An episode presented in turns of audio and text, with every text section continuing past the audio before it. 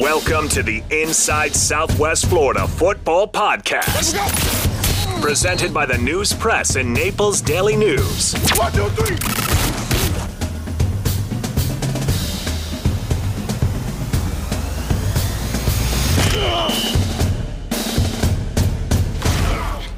Welcome to the Inside Southwest Florida Football Podcast. I'm Dustin Levy, joined by Alex Martin, and filling in for Dan DeLuca today, we have Ed Reed, and we have playoffs to discuss, but a lot more. Alex, uh, you might have to, to leave early today. Can you explain why? Yeah, I might be on the road here in a little bit. We're recording this on a Tuesday morning. It is officially 10:58 a.m. as of this comment, but uh, uh, we got a big time commitment here uh, in Southwest Florida. Four-star quarterback Carter Smith picking the Wolverines, going to Michigan. Huge news here for Michigan. Obviously, they've been em- embroiled in a, in a sign stealing scandal and whatnot, but they get their quarterback for the future here.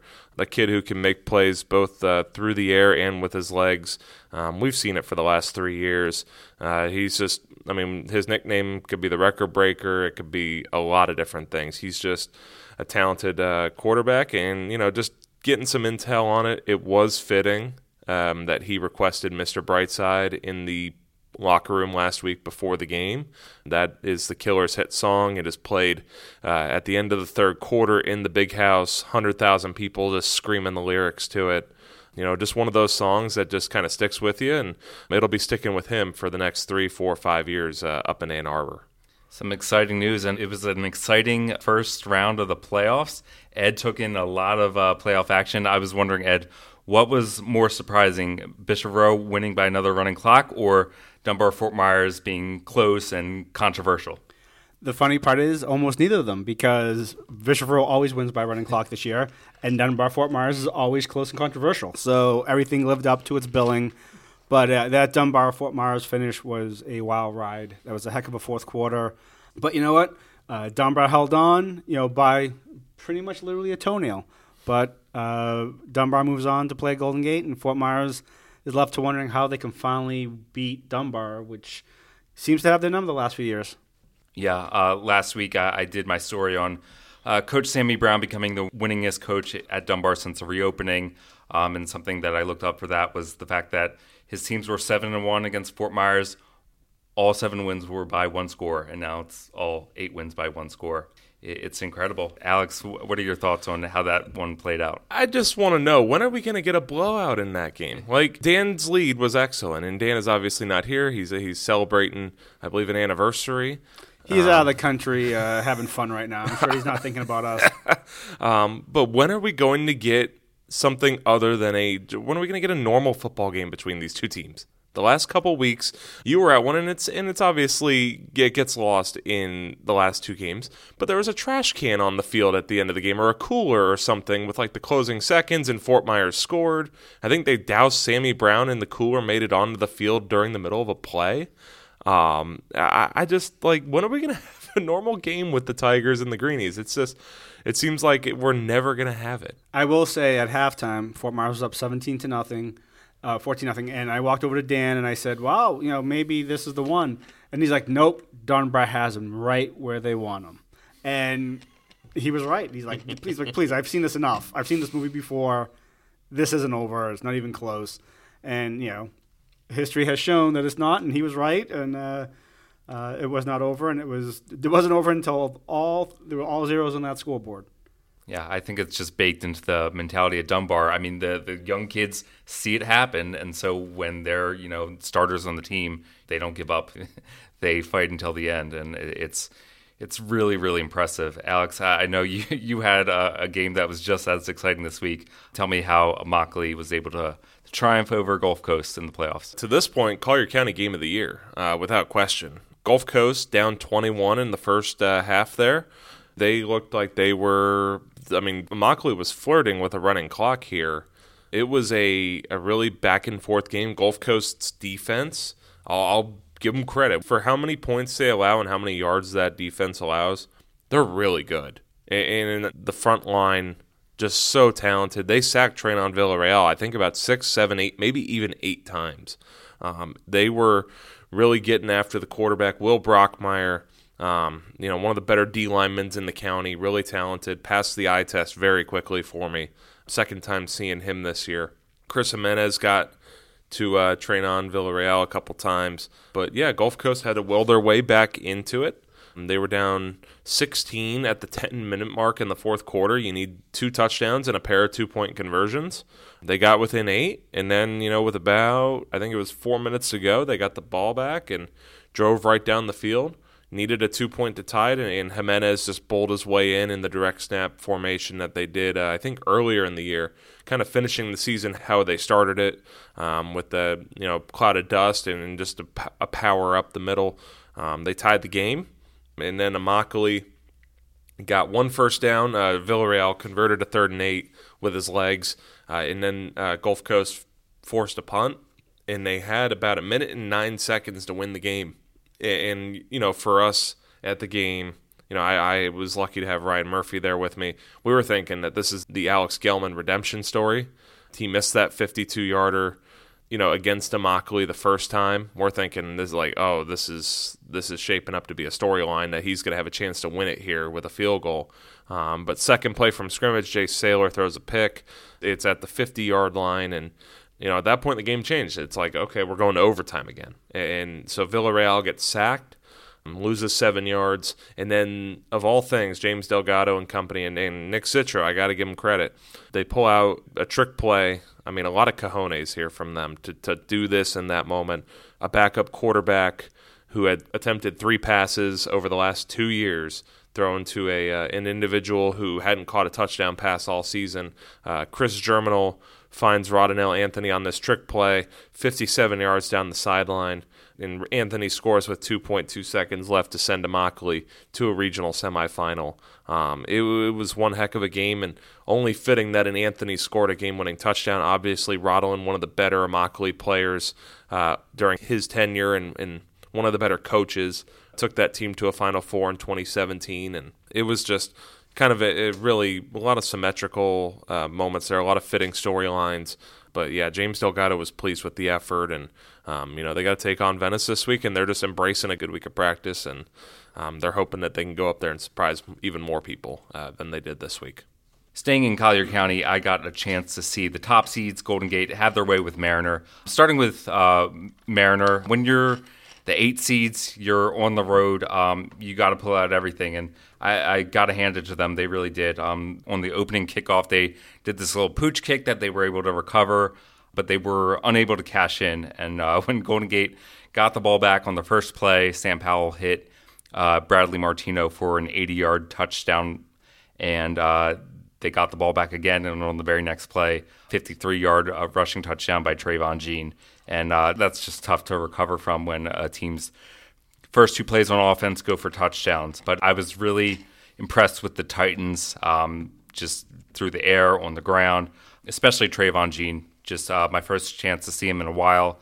And uh, our photographer Jonah Heinball, he, he used the word slippery, and, and that's the perfect word for for what he does. It's just really fun to watch. But that team, they're the top seeds, and they looked like it, it didn't look like it was the first playoff win in program history for them. But uh, great effort overall. Here is John Lee Honorat after the game talking about uh, what that win meant to them. Since uh, freshman year, we've been working on uh, on getting to this point, and we've grinded all year for this moment. We knew the regular season was important, but the focus was getting better and progressing for the playoffs, and, and we started off good in, in the first round. Uh, your first two plays on offense, you guys scored touchdowns. How did that feel? And we, we all practice we were planning to play explosive, and, and it showed. The first play we went deep to Bradley, and the next drive when we, we went on a long run again, and it just shows the the hard work we put in in practice to do it. Any other results stand out to you guys? Uh, not really. I mean, we expected Naples to kind of do what it did to Parrish. I do have a question though. You said this was the first time you saw Trayvon Jean, or when was the last time Naples? You, so you saw him. Okay, the Naples game. Obviously, tougher, more physical game in the trenches than I imagine uh, last Friday was. Uh, I mean, professional running backs in the league, or or past or present. I mean, is there someone who kind of comes to mind that you've seen him over the last couple games? I mean, for me. Uh, I mean, he's got a little Marshawn Lynch to him, especially when he's running in the trenches. But yet again, you see him get outside and like he's got a little bit of speed too, and, and like I see the Marshawn Lynch esque of him in the trenches. I just can't think of the way to describe him when he gets out wide. I, I just I can't think of that runner. Maybe, It's hard because you think physical when you see him and when you see players try to tackle him at first contact, but he also can bounce around, and it's it's really impressive. He, he's got a, a really really great skill set, and I think it's going to serve Golden Gate well deep into the postseason, especially you know fourth quarter. That, that kid's still going. Try good luck tackling him. I got one for you, and you're gonna hate me because it's a division rival. Uh oh. Najee Harris, to a degree, maybe Alabama Najee Harris before the foot injury. I mean, he's kind of got that speed aspect of him outside. Uh, but I've seen him; he's just so hard to tackle. And, and I asked coaches this because I, I, I watched games too, and I'm like, why can't why can't any teams tackle him? Because he's, I mean, very slippery, very talented running back, and he's just a physical north south runner. I mean, he tries to avoid running east west, and but if he has to, he will, and he'll try to create a play. But maybe like a little bit of a hybrid between Najee Harris, Marshawn Lynch. You know, he, he I've seen him bowl over kids. um, he's just he's got a little bit of everything to him. It's just it's fun to watch him and uh, just see what he's able to do. Uh, speaking of running games, uh, the the Port Charlotte running game seemed to have a lot of success against Barron Collier this week, knocking them out of the playoffs. Just how dangerous do you guys think that team is going to be? I think they're going to be uh, very dangerous. The funny part is, I saw them at the beginning of the year, their first uh, game of the season against Bishop Verot, which was the first of the many running clocks uh, for for Verot. Port Charlotte, their offense couldn't get going against the Vikings. They got it going on now, though. I mean, they got it. They they have legit Division One running backs there. They have their style. They have their system. Um, they're rolling along. It'll be interesting. I mean, can Naples defense? You know what Port Charlotte's going to do. You know what Naples is going to do. Both teams are going to run. So this is going to come down to again which defense can stop the run. You're not going to see a lot of passing. Port Charlotte passes a little bit more than Naples, um, which doesn't take much. But I mean, which defense is going to be able to slow down that ground game? You got great running backs on both sides. So the one good thing is, if you're watching that game, should be uh, the clock should keep moving. There won't be many clock stoppages because they're just going to pound and pound and pound and pound. So we'll we'll discuss later who we think will win. But uh, yeah, two teams that definitely have the same philosophies when it comes to how to move the football. Yeah, I'll be grateful for that clock this Friday. Another team I wanted to mention, Estero, getting their first playoff win since 2001, beating Hardy on the road, 26 to six. Um, and, you know we've discussed this. Their only losses this season are to First Baptist and Bishop Rowe, the the top two ranked teams in our area. So uh, really impressive for them. It's going to be a tall task, a rematch against Verot, but um, they, they've really done everything right.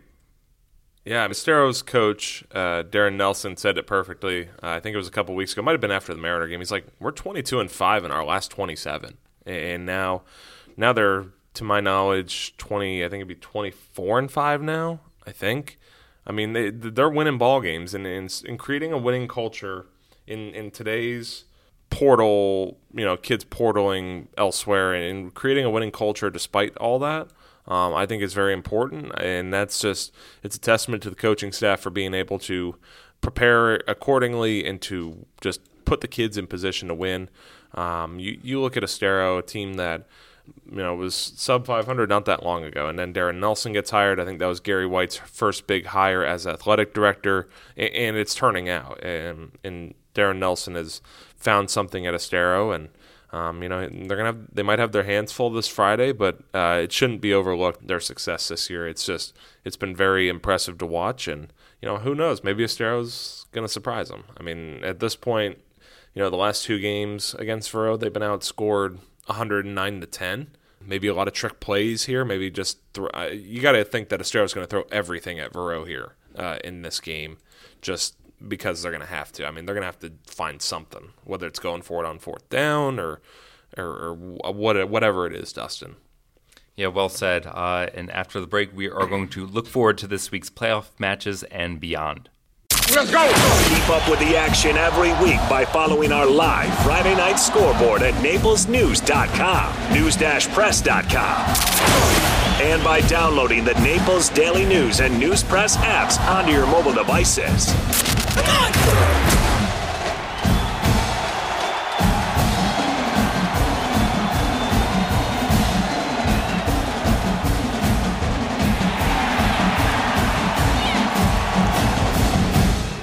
Welcome back. We have a lot of enticing playoff matchups this week.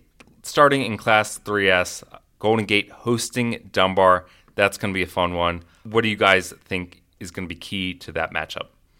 I think Dunbar's got to get out wide um, with their playmakers. I think the trenches might be a little bit of an issue for them on offense. Um, Golden Gate's D line is really, really talented.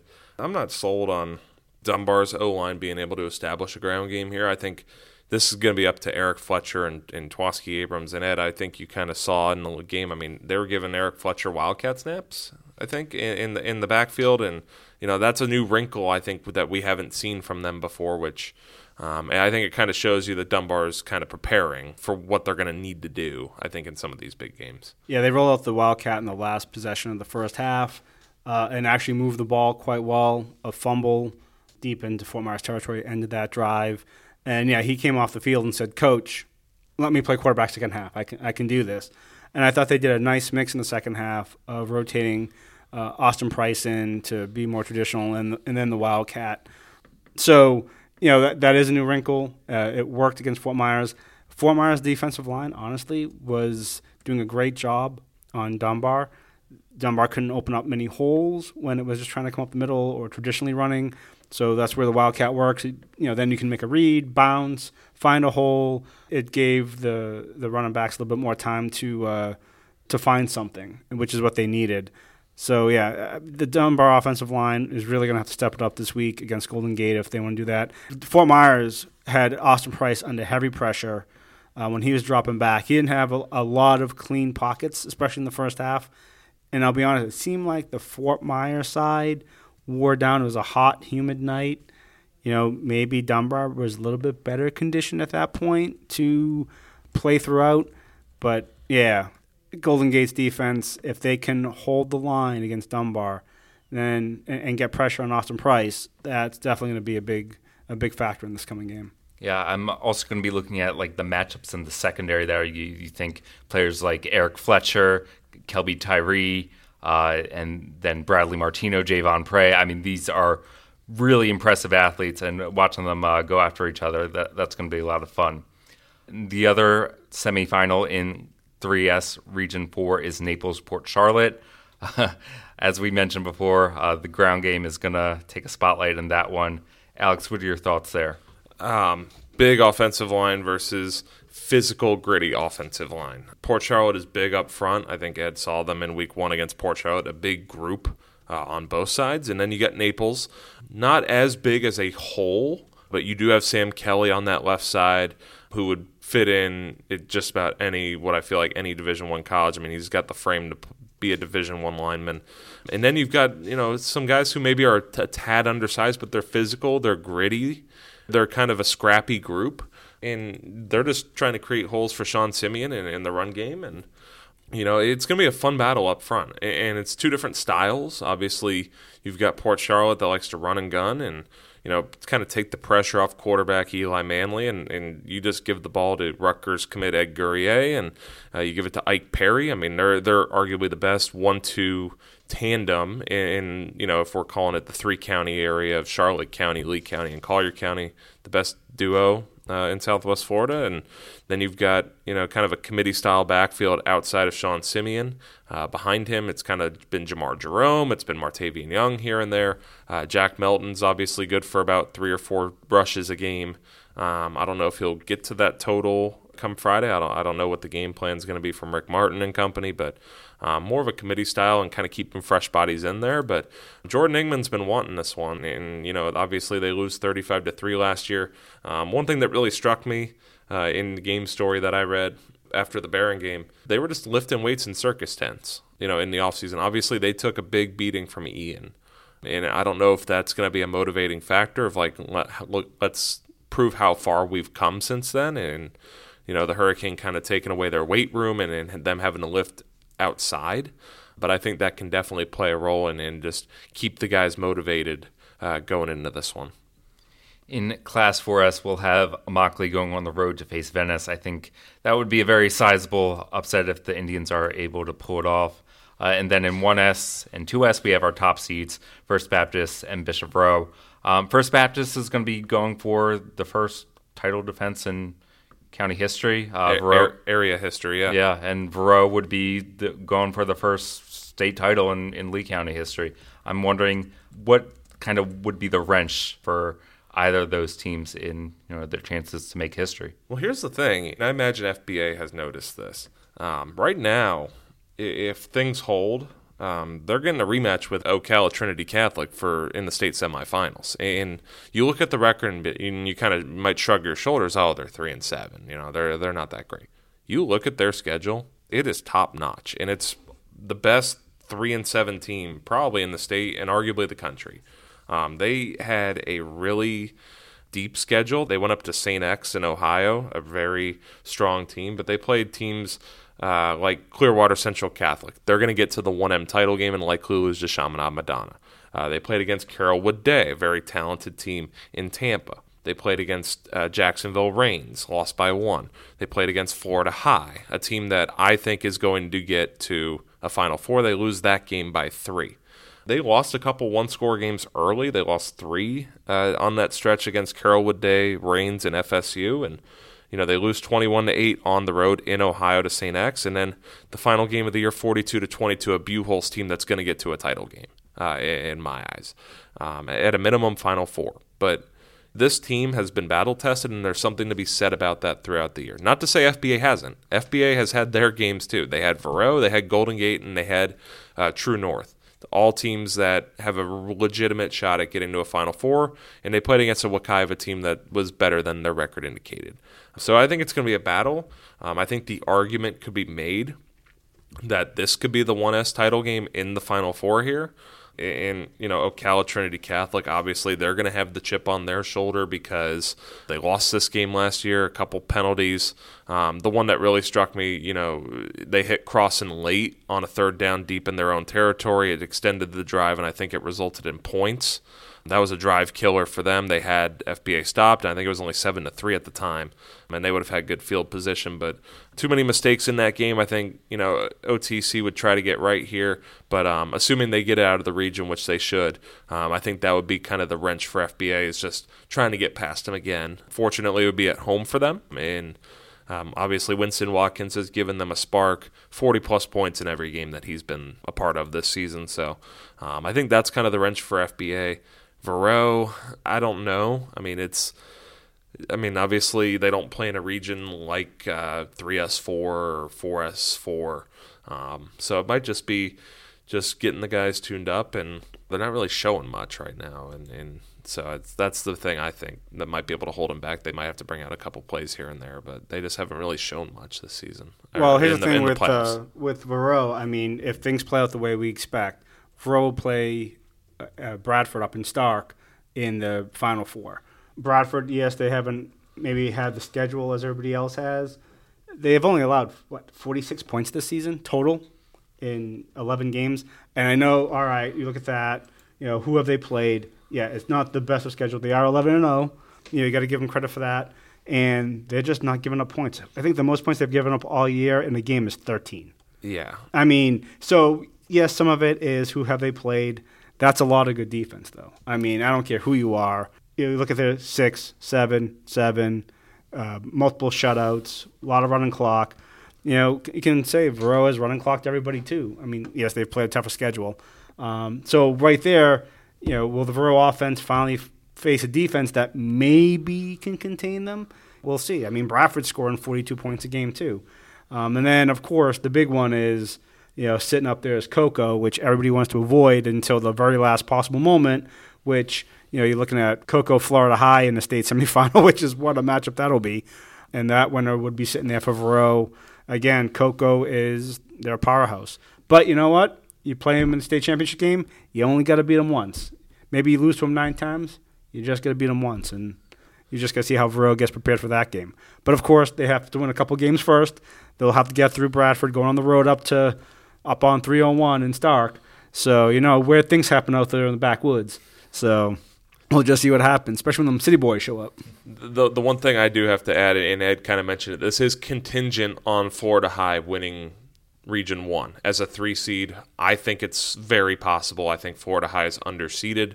Um, they have to play Wakulla this week, and obviously in the 1 4 matchup, uh, Walton and Pensacola Catholic get a rematch. That was a two point game the first time around, and Pensacola Catholic just beat up on Suwannee 41 to 6. Uh, that was a team that Wakulla had trouble with. They only won 24 to 21. Granted, it was uh, 24 14 until about 10 seconds left when Suwannee scored a, a, very late touchdown. So maybe a 10 point spread, but nonetheless, Pensacola Catholic had the better performance in that game. Um, but this would all be contingent on Florida High getting out of the region or Pensacola Catholic. Otherwise, if it is Wakulla or if it is Walton, Verot would have to go to Cocoa in a, in a 1 4 matchup, which, you know, you got to play them at some point. Maybe they want to play them there. Maybe they want to play them in Tally, but just for full disclosure, I think that should have been mentioned. A lot to look forward to, and after the break, we are going to do our final pick segment of the season, so stay tuned. For more in depth analysis of high school football in Lee and Collier County each week, go to naplesnews.com and news-press.com. Let's just do it, okay? Follow us on Instagram at News Press Sports and NDN Prep Zone. Let we go!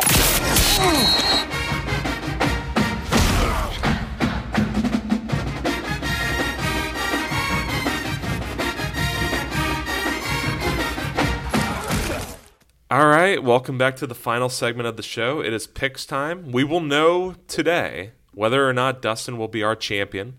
Uh, this is unfortunately the final episode of the podcast. Now, if Bishop Verot and FBA both get to state title games, we may do an emergency pod to talk about it. But nonetheless, Dustin comes into this one with a 104 and 22 record. Dan and I sitting at 126. We would need to net four games in a 10 game slate. And Ed, obviously, in a fill in role at 17 and 3, best win percentage among all of us. Uh, Ed, you're the winning percentage champion of this podcast so far. Well, I just come on on weeks I know I can pick good games. So there you go. of course, uh, starting it off in 1S, we will trek up to uh, you know the better games as we go. There's a couple wild cards in here from out of area, but we'll start Moore Haven CSN. Don't really know much about this one. I mean, Moore Haven surprised ECS last year. Are they, are they going to surprise them again here, Dustin? Yeah, I mean they won a round in the playoffs last year. The interesting thing is they haven't played for like a month. Yeah. Um, and CSN, as you know, they've won a lot of games this year, and I think that muscle memory is going to kick in. So I'm going for the Seahawks. I think so too. I think having a long layover like Moore Haven did you know, very, very easy for them to come out flat. ECS obviously, you know, reflecting on last year, beat Moore Haven the first time, lost to them in the playoffs. CSN did not play Moore Haven in the regular season. Um, I don't think that's going to matter. I'm also going to go with the Seahawks. I, I, just think that they're in too good of a position to lose this one, and I think uh, they're going to head to a regional final. Ed? ECS beat Moore Haven 37 to nothing. So CSN beat ECS. So transitive property, which I know Alex loves, CSN will beat Moore Haven. I like it. And that was a game that was uh, what twenty to twenty six to six, I think, at one point. CSN ECS, but nonetheless, I digress. Uh, the second game on the slate, arguably the better and more competitive regional semifinal. ECS headed to FBA. Battle of private schools here. Battle of you know two powers, arguably. I mean, ECS kind of turned the corner this year, scheduled tougher. You know, they did go six and four, but they got tested, something that they didn't get last year. FBA just on a roll, seven and two. ECS might be able to uh, exploit a matchup in the slot. They got four capable receivers, but I don't think they can do it for four quarters. I think FBA will, will complete off a performance. And, and the thing that can be said about good teams, if it's trailing or close at half, good teams know how to make adjustments. I think FBA does that.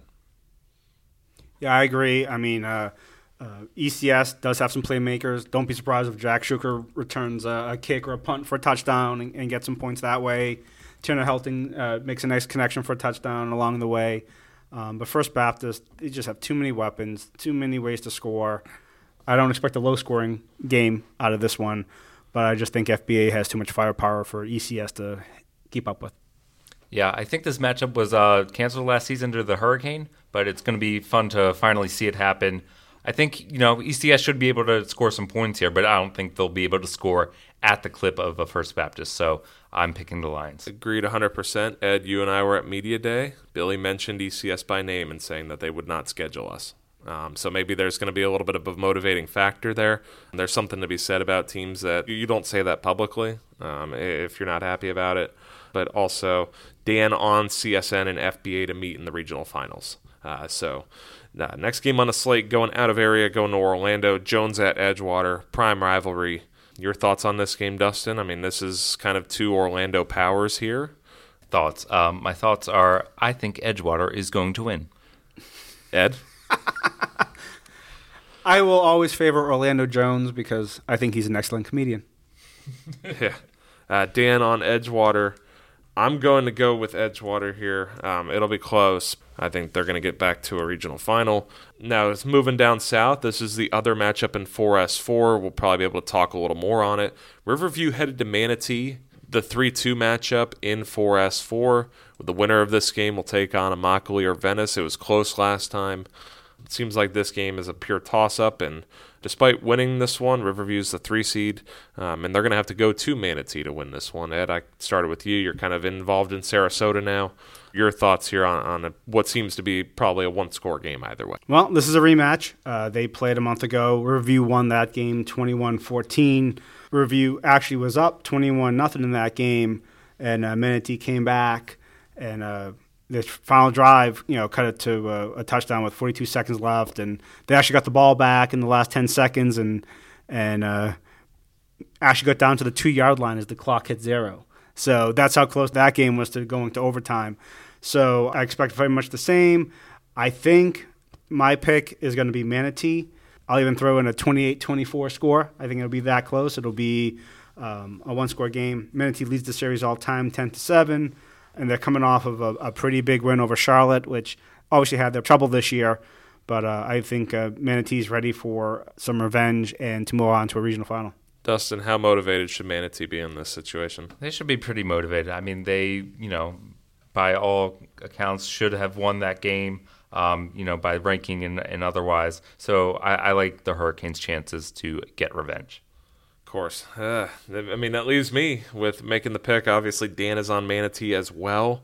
I'm going to take a flyer here. I'm going to go with Riverview to win again um, and to get a rematch with uh, Venice in the regional final. I think Riverview has the pieces to do it. Um, obviously, Manatee came up just short last time, but there's something to be said about leading 21 nothing early on in that game. I'm going to go with Riverview. Um, next game on the slate, the other game in 4S4, Immokalee headed to Venice. Got to give James Delgado credit. This program has been turned around two years removed from being an independent for reasons out of his control. Um, players were, were getting poached to other nearby schools, but he seems to have kept that talent back in Immokalee now. He did tell me it's kind of still a struggle to this day, but you know, Immokalee turns it around, Dustin, but is it enough against a very stout Venice team that has playoff experience? Yeah, I don't think so. Um, but like you said, credit to Immokalee. This has been, you know, it was a huge step forward last year and an even bigger one this year. But uh, I think they're just giving up a lot of points lately to Lely, um, Gulf Coast, who's not exactly known for their offense. They, you know, gave up a lot of points in a short span to them. Venice is going to be too much trouble there. You know, Venice lost their two game, first two games of the season to Armwood and Cocoa. So other than that, they uh, they've been rolling. I don't think they've had a in their nine wins. They've all been by double digits, so they haven't really been tested. Uh, they have an excellent quarterback and, and Jaden Glazier, throwing for 2,000 yards, 21 touchdowns. Great receiver in C.J. Lewis. You know he has 674 yards and six touches this year. Their defense, you know, they have 35 sacks this year and 13 interceptions. So they are well rounded. Uh, they are thinking state title. Immokalee again. I, I think we can all agree that Delgado is an excellent hire. Um, you know, moving over from Riverdale to Mockley, the uh, community has definitely embraced him as he has embraced the community. And so, hats off to the Indians. But I don't think uh, in a battle of Indians, I think it'll be the Venice Indians who chop down the redwood this week. Game number six, Booker headed to Lemon Bay rematch of this uh, tilt. I think they played not that long ago. Lemon Bay won 22 to 18. Booker, obviously, the more athletic team, the more uh, speedy team out wide. Lemon Bay more physical. Dustin, going to start it with you here. Another one of those rematches. Can can the team that lost the last time get on the right side of things this time? I think I'm uh, all about the revenge this week. Um, so I'm going to take Booker. Booker. Ed? I will join Dustin with this one and, and go with Booker. Lemon Bay's had uh, one of their best seasons in, in, in quite a while, but I have found this is Booker's time.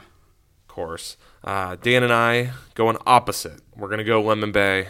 We're thinking that Lemon Bay can break through and get to a regional final. Don Southwell is a very, very good coach.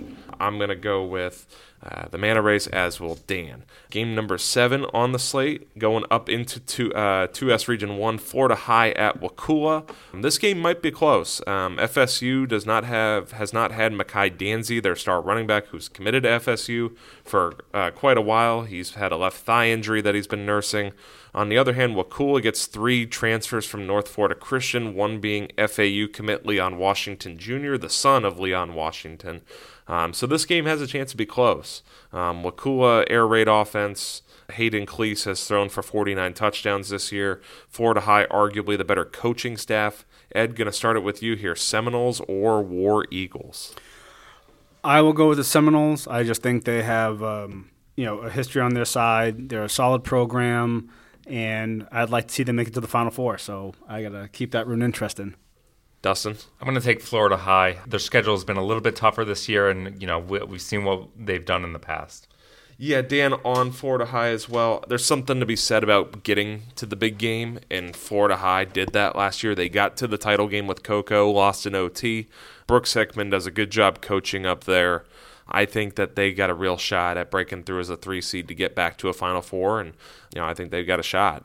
If they clear that hurdle, um, whether it's Walton or Pensacola Catholic, it might be a much easier lift, but obviously one game at a time. I'm going to go Noles as well.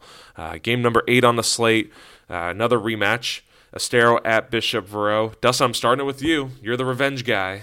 so uh, make the case for Estero against Bishop. I think uh, they're going to come up short. I mean, the case I will make is that having played two weeks ago, you know, maybe Verot overlooks them a little bit. And, you know, maybe early Estero has a chance to jump on them. But I just think good luck because Verot is Verot and the, the way they played this season. Um, if you're, you're lucky if you're not getting running clocked. Yeah, it's going to be a heavy lift, as it always is when anyone local's playing Verot. You know, Estero, they've had a great season. I just don't know. It's one of those things. I don't know if they can compete for four quarters against this group of guys. Um, the sample size is there. 109 to 10 just sticks out for me over the last two years. No reason to pick against Verot, Ed. I got the uh, joy of covering that game uh, a couple weeks ago, so I saw firsthand. Estero actually had a couple chances. They went for it on fourth down a couple times, knowing they needed to keep the way the ball away from Carter Smith and company, and they just couldn't convert on fourth. They had a couple pass plays that just missed. That you know, if they complete those, they could have stayed in the game a little bit longer. You know, maybe this time they're able to convert some of those plays and and stay in. But Verot just has too much. it's just too much for uh, for Estero and what they have uh, uh, on the line. Verot dominated. Um, the running game. You get Deshaun Jenkins revving up. You know, again, love the Wildcats. Had a great season, but I don't see too many more roadblocks on Verot's track to the Final Four. Of course. Um, you know, Verot getting to a Final Four seems uh, very conceivable. Next game on the slate, Port Charlotte at Naples. Go into the 3S contests. Um, this is going to be a pretty big contest here. Both ones. Port Charlotte lost 35 to three to Naples last time. Obviously, that Naples team was loaded, but Pirates looking for revenge. Dustin, starting with you here. Uh, just a big game that shouldn't be a 2 6. Yeah, this is, is really tricky call. I think I'm going to edge toward the Pirates um, just because of that defensive line, that front seven, Myron Charles. You know, I, I just think you know, if they're able to shut down the Naples running game, then you know they're going to have a, a, decent chance to, to come out on top. You know, before the season started, everybody anticipated Port Charlotte being probably the number one seed in this region. They're playing like it now. You know, all right, they got off to a slow start. Again, it's not like their losses were slouches at all. You know, I, I, Naples has a history, but you know, Port Charlotte's been thinking about this game for a year. They had to have. I mean, there's no way that you lose like that last year to Naples, and that wasn't over the summer while they're lifting in, in tents and and getting ready for the season that Naples hasn't been on their minds. So we talk about revenge games. I think Port Charlotte has probably been revved up for a year on this one. Um, I think they're going to give Naples everything they can, and I know it's tough to go into Naples and win. I'm going to give the edge to the Pirates on this one, just for the way they've been rolling and for that little extra motivation of proving that last year was a fluke. Yeah, and just the whole storyline. It's very easy to root for Port Charlotte, right? You know, because of where they were last year and how kind of things started for them. They didn't have the weight room. They were doing it under circus tents. Um, you know, Port Charlotte has been looking at this game for a year, and they, you know, obviously Jordan England goes into the year probably thinking, I don't know if I'm going to face them, but if we do, we got to be ready and we got to be motivated. There's something to be said about wanting it more than the other team. I think Port Charlotte, regardless of how much Naples wants it, I think Port Charlotte's just going to want it more. And, you know, Naples has quietly, very quietly put together some really strong performances here over the last four weeks since losing to American Heritage. Um, they've done really str- uh, good things on those fronts, defensively and offensively. You know, Sean Simeon has been a big focal point in that.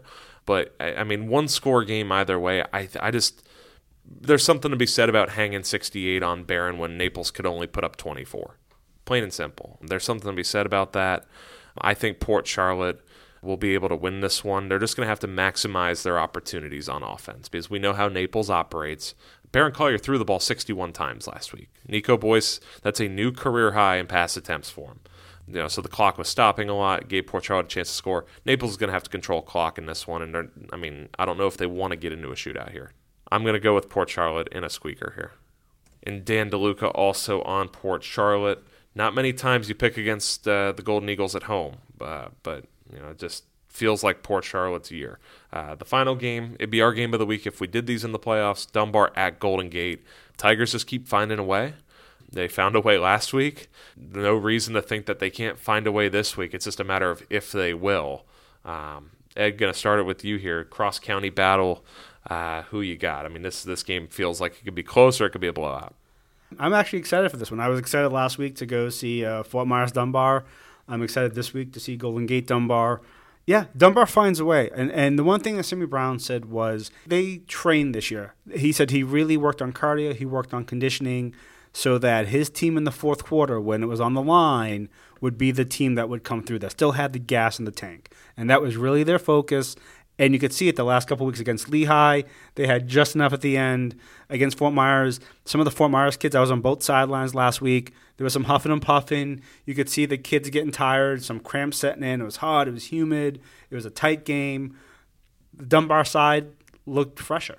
And I think you saw that because, you know, despite the toe on the line, you know, Dunbar made the plays, came back, wore down Fort Myers. Now, Golden Gate, I think, is a bit different animal. I think Golden Gate is more talented than Fort Myers is on pretty much both sides of the ball. Um, they have more depth, more playmakers. So if Dunbar does the usual theme of trying to keep it close or having to come back late in the third, fourth quarter, I don't see Golden Gate being the kind of team that's going to let that happen.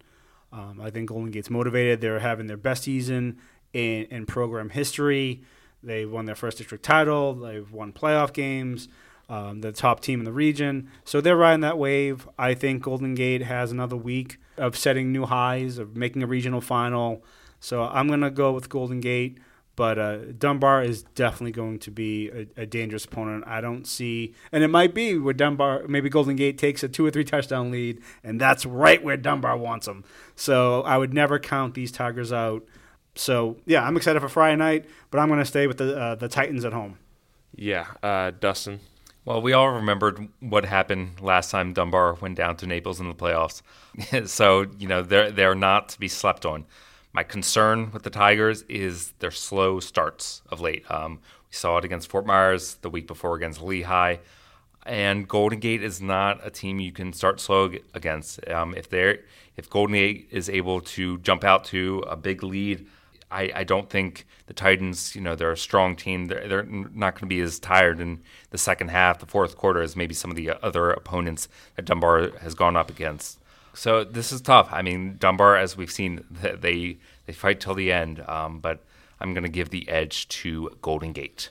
Dan, also on Golden Gate, there is a tweet that has been put out by one Twaski Abrams that I figured that I should read on the pod. Um, it is verbatim. It says as follows: "Watch us shock the world." It's very hard to pick against Golden Gate, right? They are the more complete team up front. We've seen Dunbar's offensive line get worked in quite a few games this year. Bishop Verot being one, and I mean, arguably Fort Myers uh, being another. I mean, Austin Price does not have much time back there.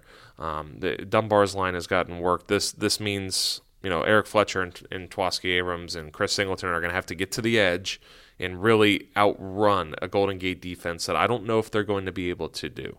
Golden Gate can defend over the top. The linebacking core is very quick. They take good routes. Um, you know, I, I, love the energy from Twaski, and I can very well see Dunbar winning this game. But Golden Gate to me just has the they're in better position to start this game. Not to say Dunbar can't finish, because we've seen Dunbar finish plenty of games this year where they just find a way. It, I mean, this might be very similar to Fort Myers, where it's a blowout in the first half and Dunbar just finds a way. But um, I, I, just think Golden Gate is too well coached and too locked in to do that. Uh, so I'm going to go with the Titans as well. And with that, Dustin Levy has secured a championship.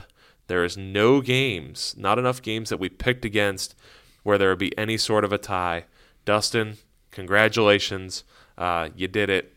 How'd you do it? Well, could I? Could I? One, one. Congratulations. Could I be wrong? But wasn't Dustin trailing early in the season? Wasn't he in last place? Third, third place. So he's Dunbar. He's the Dunbar of the podcast. he weighed you guys out, was better conditioned, and pulled it off at the end. Uh, I'm wearing a, a, green and orange shirt right now, but uh, yeah, just my uh, four dimensional chest coming through. Yeah, uh, only a handful of games. I think it was only two games where we differed. I mean, not enough to net. Uh, with this especially being the final game of the pod. Maybe I don't, I don't know. Maybe if Golden Gate gets to a state title game, maybe we can pick three games, and that would be a different story. But uh, for now, Dustin with 104 wins going into this week, uh, a real chance of getting to 110. You know, we we just pick games so well over here at the News Press; it's just unreal. But be sure to go to news-press.com/sports and naplesnews.com/sports for high school football content all across Southwest Florida. I teased a Verot de- defense feature last week. Uh, I just got caught up in a few things. It's coming this week. Their turnaround on the defensive side of the ball from from going to a laughing stock to being elite on the defensive side of the ball. Um, so that'll be fun to uh, fun to write. Um, obviously, Carter Smith committing. Uh, that's probably the news of the news of the week so far. Um, Winston Watkins decommitted from Colorado after the loss uh, to Arizona. Uh, but, you know, pretty busy week here. We've got it all for you. Be sure to follow Dustin Levy on X at Dustin B. Levy. Be sure to follow Ed Reed at Ed Reed underscore NP. And be sure to follow me on X at NP underscore Alex Martin. For those guys, for our wonderful producer, Amanda Inscore, I'm Alex Martin, signing off of season six, episode 14 of the Inside Southwest Florida Football Podcast. It's been a fun ride. Uh, hope to talk to you guys in a few weeks. Take care. Thanks for listening. Remember, the Inside Southwest Florida Football Podcast will be available for download every Wednesday at noon to get you ready for upcoming games. One, two, three.